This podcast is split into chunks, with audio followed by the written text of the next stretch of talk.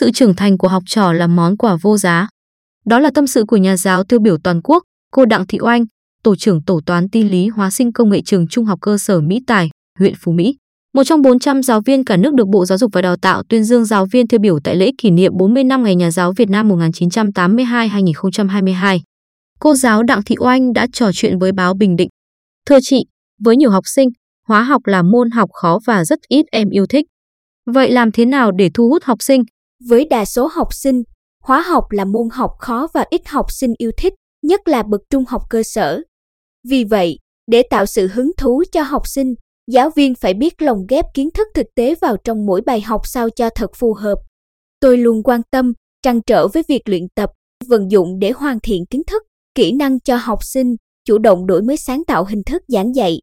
Tôi nghiên cứu, tiếp cận và áp dụng các kỹ thuật dạy học tích cực, phương pháp dạy học bằng bản đồ tư duy, bàn tay nặng bột, dạy học dự án, dạy học tích hợp các môn khoa học tự nhiên.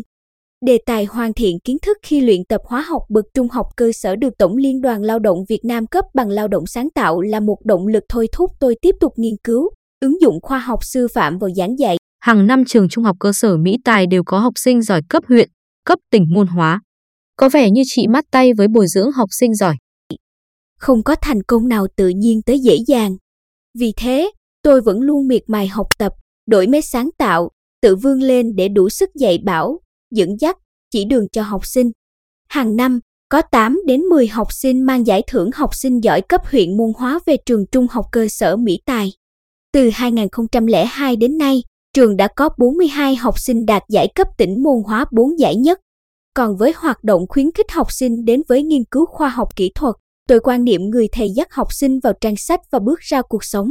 Việc các em ứng dụng được những kiến thức đã học để giải những vấn đề của cuộc sống cực kỳ quan trọng. Thành công của tôi có nhiều nỗ lực tự thân nhưng tôi muốn dành sự cảm ơn đặc biệt tới các em học sinh, vì lẽ các em đã hợp tác với tôi rất nhiều. Sự trưởng thành của mỗi lứa học trò chính là những món quà vô giá đối với tôi.